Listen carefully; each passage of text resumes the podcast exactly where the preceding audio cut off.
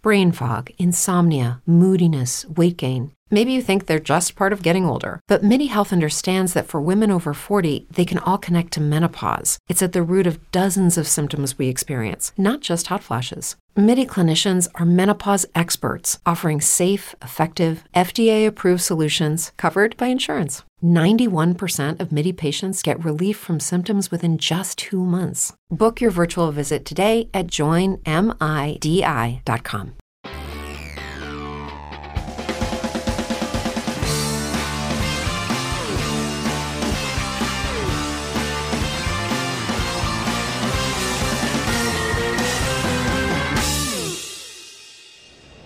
I'm at the auto show, standing in the Cadillac stand, because today's auto line is all about the special relationship between the Cadillac brand and African American men.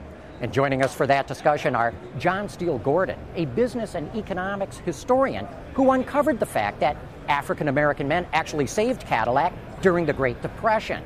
We also have Bill Gaskins, a historian and photographer working on a book called The Cadillac Chronicles, which chronicles the special relationship between black men and their Cadillacs. And we also have Johnny Bassett, a longtime blues musician from the city of Detroit, who's owned many a Cadillac in his day. Still got the blues, but I've got them in my Fleetwood Cadillac.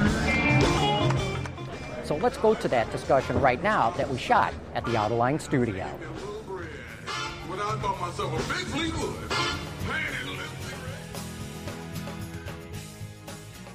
Thank you for joining us in the studio for what I think is going to be a fascinating discussion here. But, John Steele Gordon, let me start with you. You stumbled across somewhere along the way that it was actually African American men who saved Cadillac. Give us a little bit of that background. Right. Well, Cadillac started in 1903 and was always a very high-end automobile. It was soon acquired by General Motors, and it was. You know, in 1921, 22, a Cadillac cost you about $5,500, which in 1922 was a whole lot of money. Um, and they were still made basically by hand, um, just the way they'd made automobiles before Henry Ford invented the assembly line or applied it to automobiles. Um, but they they wouldn't sell to blacks. This is, you know, Cadillac was, was General Motors' prestige automobile. Now, wait, And this was a, an order from the corporation to its dealers? I'm not, to sure it was ever written down, but it was. Probably It not, was, right. it was, But it yeah. was an- It was- everybody knew. Everybody knew, and so, but Cadillacs were one of the few ways that affluent blacks in the 20s and 30s, deep in the Jim Crow era, um, could ex- ex- express their prestige.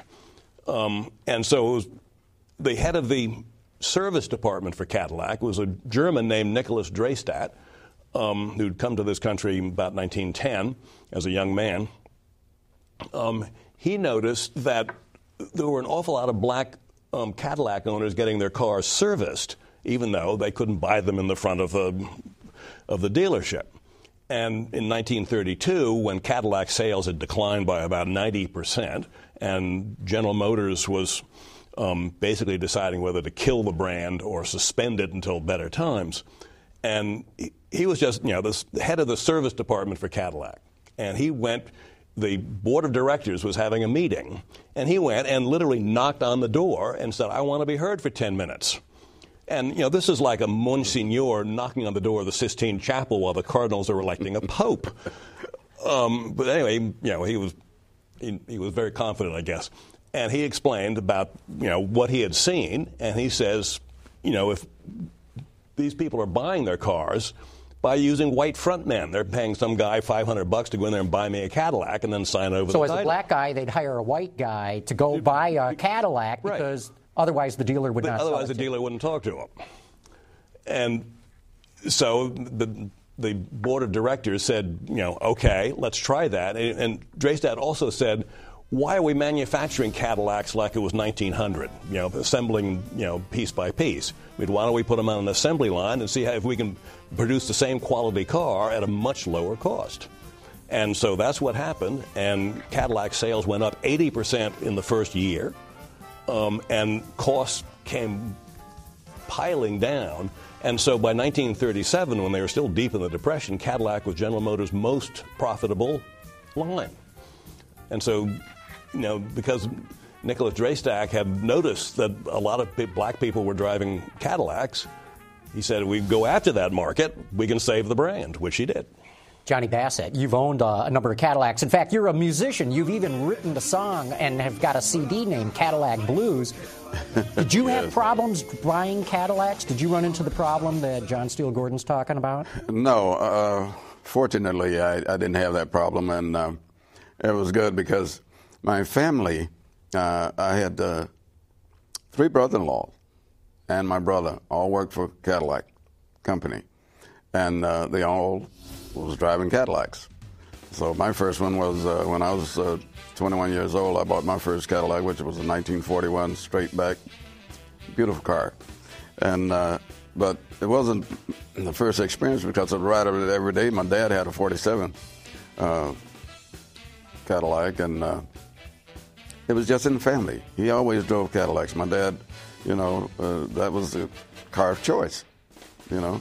It was a good car. It was a dependable car and very comfortable, and it was a, a status cool thing. You know, you drive up in a Cadillac, get recognition because it was, you know, standard of the world. The cars had such a presence. I'm They're sure they turned every head, hood, uh, every head in the neighborhood as you drove in with. Yes, because uh, people knew uh, in, in the black community if you were driving Cadillac, you must have a little money. Not a lot, maybe having a little money because you're driving a Cadillac. So uh, that's the way it was. And there was a lot of them in the neighborhood.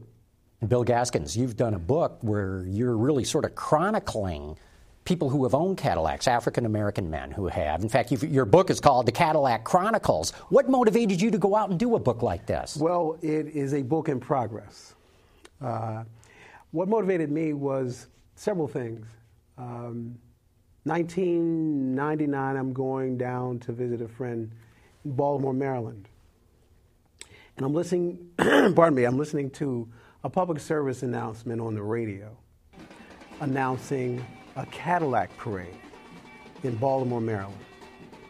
And it got my curiosity and said, hmm, Cadillac parade, I need to check this out. So I contacted the Baltimore Sun, the major newspaper in Baltimore, and talk to someone about the details of this, this event. Come to find out that during the 1970s, it was a annual ritual of black men across class to parade their Cadillacs down the longest street in Baltimore, which is Pennsylvania Avenue. Mm-hmm. And in 1999, a group of young black male Cadillac owners wanted to restore this tradition. So I went down and people were lining the streets. There was a carnival at the end of the parade. Uh, there were about 22 to 30 cars um, being paraded, and it reminded me of the role of the Cadillac in African American masculinity as well as in the African American um, art forms. Uh, you see Cadillac or hear Cadillac mentioned in music, you see it in poetry. You see it in literature.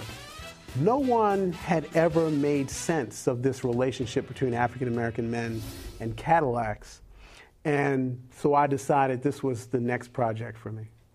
And talk a little bit about your book because uh, you've, you've split these photographs in half. Diptychs is what you call them. Correct. Why did you go this route? Why?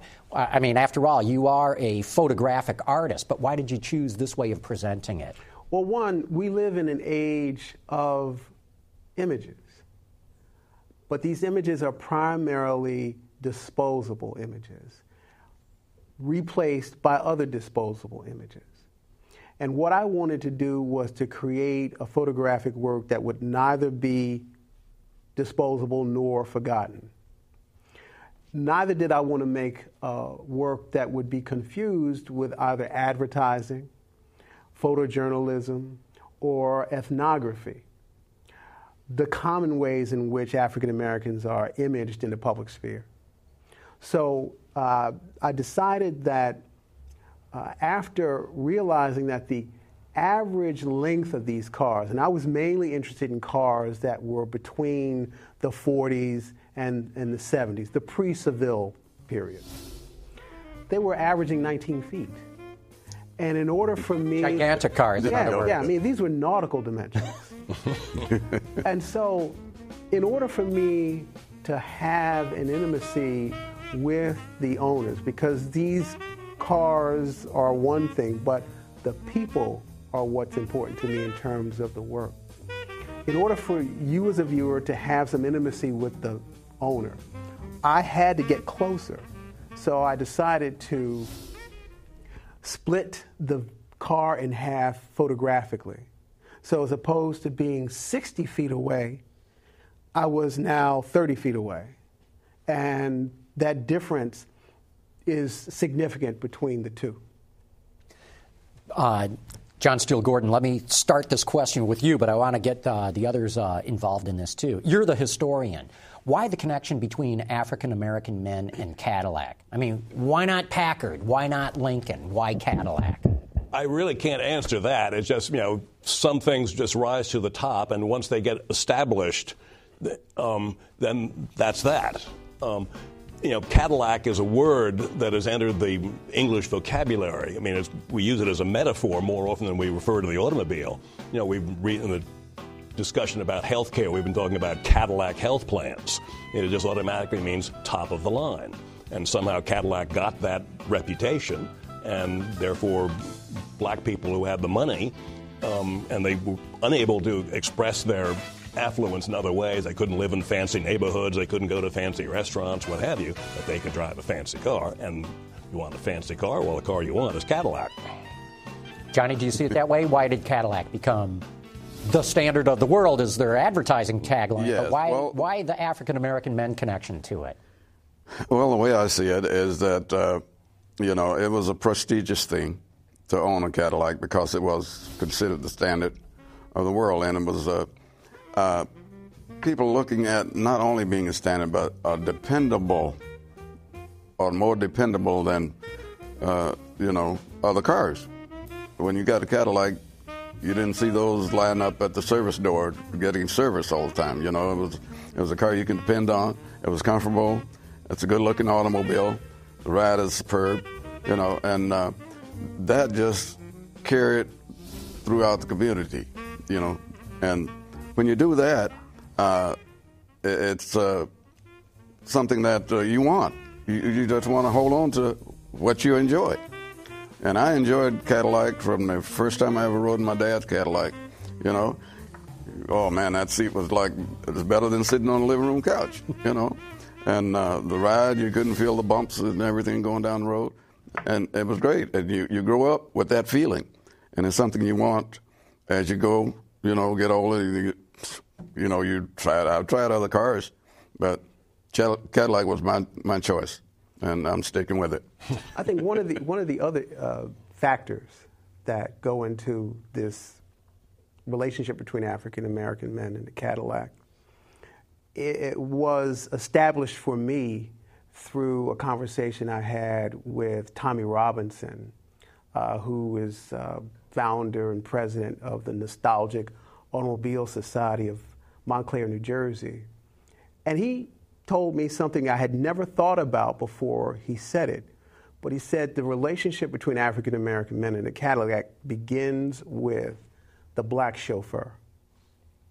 Because these men were the trusted servants to the captains of American industry. And you're talking the 19s and the 1920s is, is when this is happening. Correct. And, um, and as well, uh, as we discussed earlier, for women of affluence who couldn't drive, black men were chauffeurs for them as well.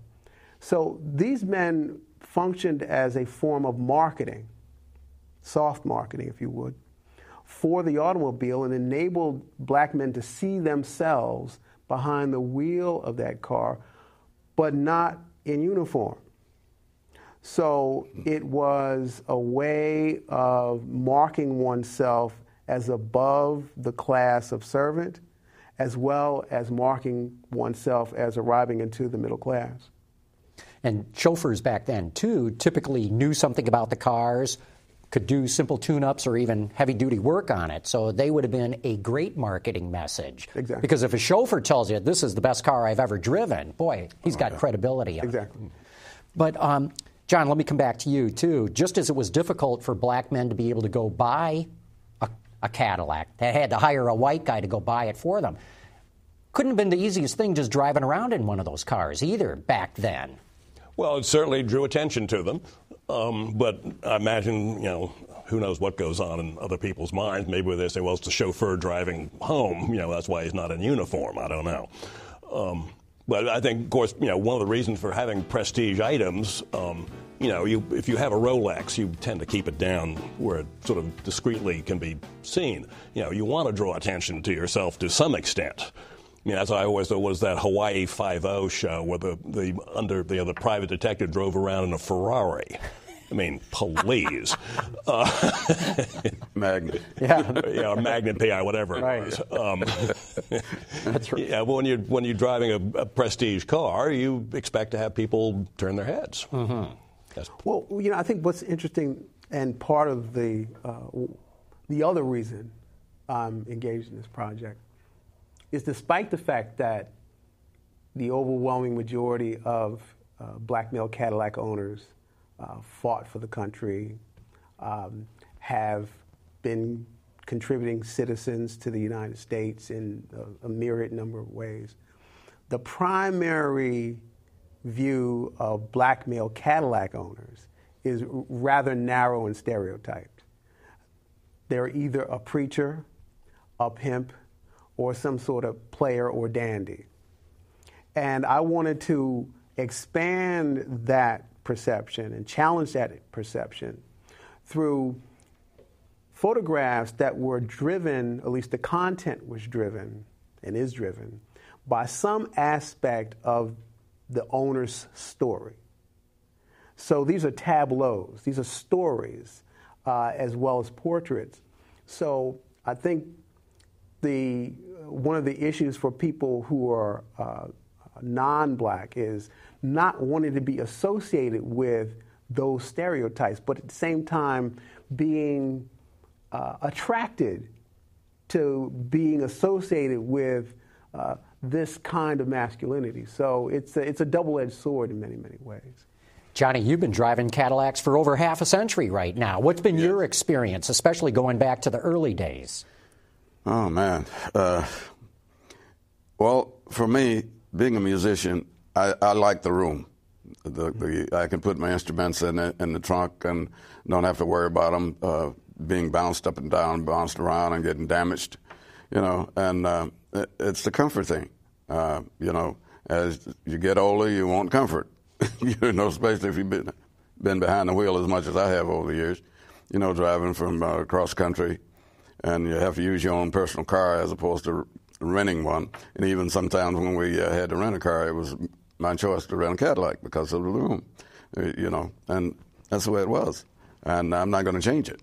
You know, they're not as big now, but the, I, I think that the Cadillac is still made with the same precision that it was 30 years ago. You know, I mean, the, the uh, workers see that this is the standard of the world, and they don't want to lose that image. You know, back when the mobsters were driving Cadillacs, there was a, a, a competition between the Packard and the Cadillac. So you had more mobsters driving Cadillacs than you did Packards. So that carried on, and the black and through the black, uh, men watching this, and they say, "Well, if uh, that is the standard, I want the standard. I want to. I want to be part of that." So you, ne- pardon me. So you never you never experienced any uh, unusual stops by a policeman. Did you drive down south with your car in any way? Uh, Uh, only once, only once. Where did you go? Florida. Florida. That's And- where I'm from. from. I'm, I'm from Florida, but never had any, any adverse ex- experience to drive my Cadillacs anywhere. You know, and that's a good thing. Yeah, sure is. That, that's a good thing. So uh, that's another reason why I said, well, you know, I don't have any experience uh, with the law or anybody else because I'm driving a big Cadillac, then I'll keep driving it. I'll keep what I have, and I- I'm not changing it. Is the connection still there today? Do black men still aspire to Cadillac? I think so. Yeah, I, I think so because uh, oh, uh, over the years, uh, when you when you set a tone for something, it's there, you know, and um, I don't think they're going to change it. Well, honestly, in my neighborhood. Well, according to the sales figures, is the case, and I think the the Eldorado uh, and the DeVille has been replaced uh, in popularity uh, by the Escalade. Oh yeah, mm-hmm. yeah, which is a big Cadillac brand. Well, it's big body on frame, rear drive, mm-hmm. closer to the kind of cars that really brought yeah. you into the brand in the first place. In the first place. But yeah. what I'm wondering is, uh, you know, Lexus, Mercedes, BMW, Audi, does Cadillac still appeal to black men as strongly as it used to, or is it all getting diluted now with all these other? Well, not the younger generation. Uh, I think the younger generation, uh, uh, what we call the baby boomers now, um, the appeal is not as strong, you know, but it haven't gone away, you know.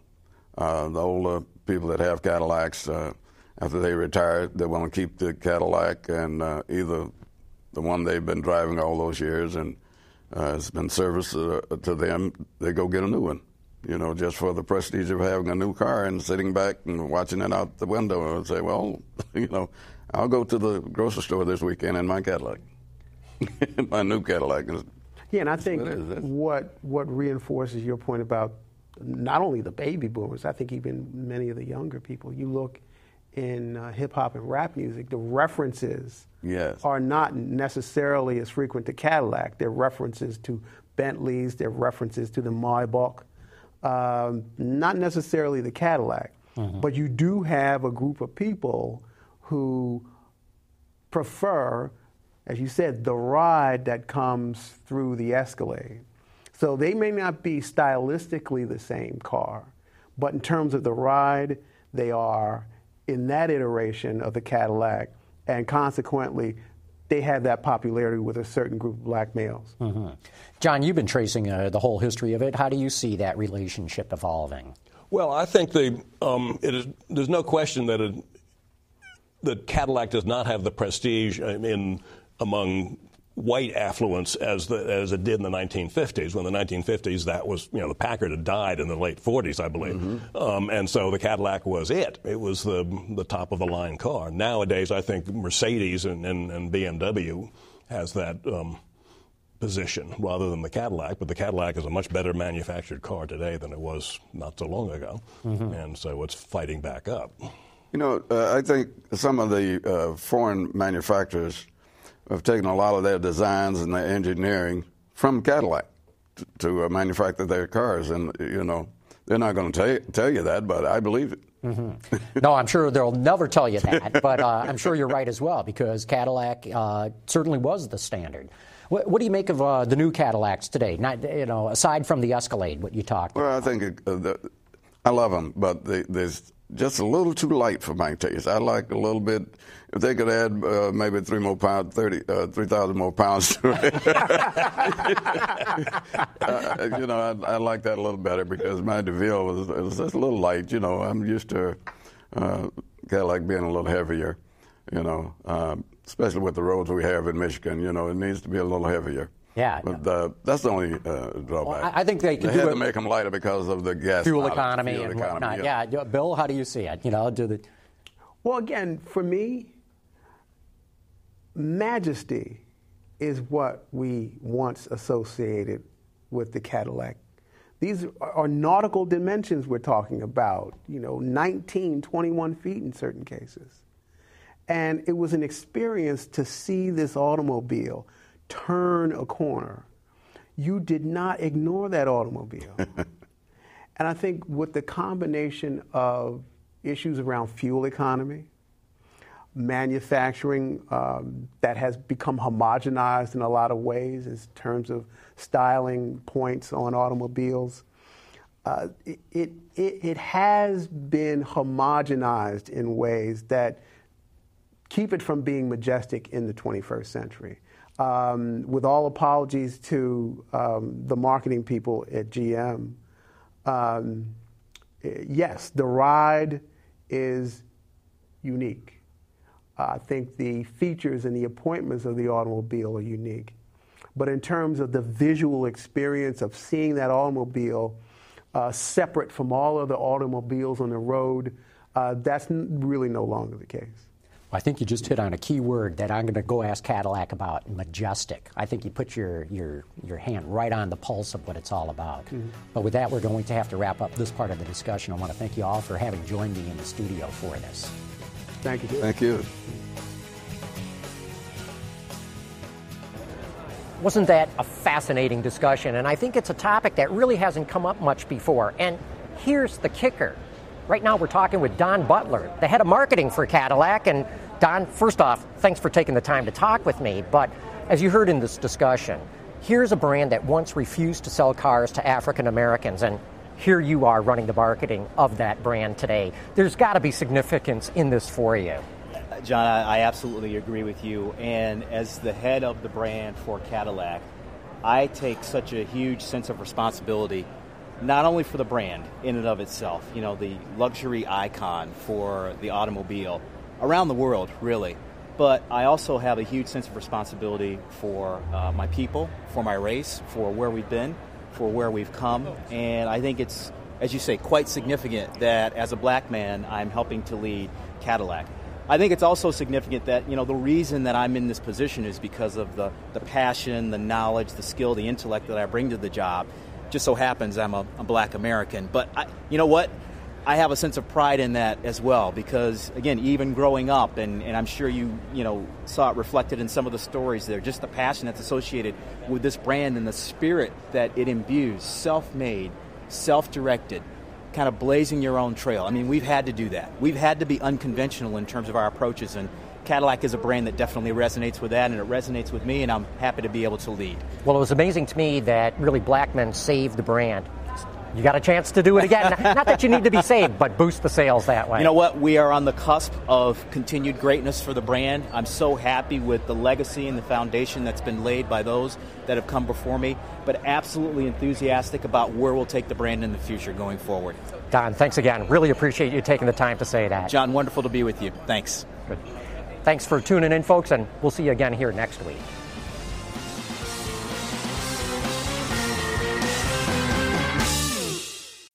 As humans, we're naturally driven by the search for better. But when it comes to hiring, the best way to search for a candidate isn't to search at all. Don't search, match with Indeed. When I was looking to hire someone, it was so slow and overwhelming. I wish I had used Indeed. If you need to hire, you need Indeed. Indeed is your matching and hiring platform with over 350 million global monthly visitors, according to Indeed data, and a matching engine that helps you find quality candidates fast. Ditch the busy work. Use Indeed for scheduling, screening, and messaging so you can connect with candidates faster. And Indeed doesn't just help you hire faster. 93% of employers agree Indeed delivers the highest quality matches compared to other job sites according to a recent Indeed survey. And listeners of this show will get a $75 sponsored job credit to get your jobs more visibility at Indeed.com slash podcast. That's Indeed.com slash podcast. Terms and conditions apply.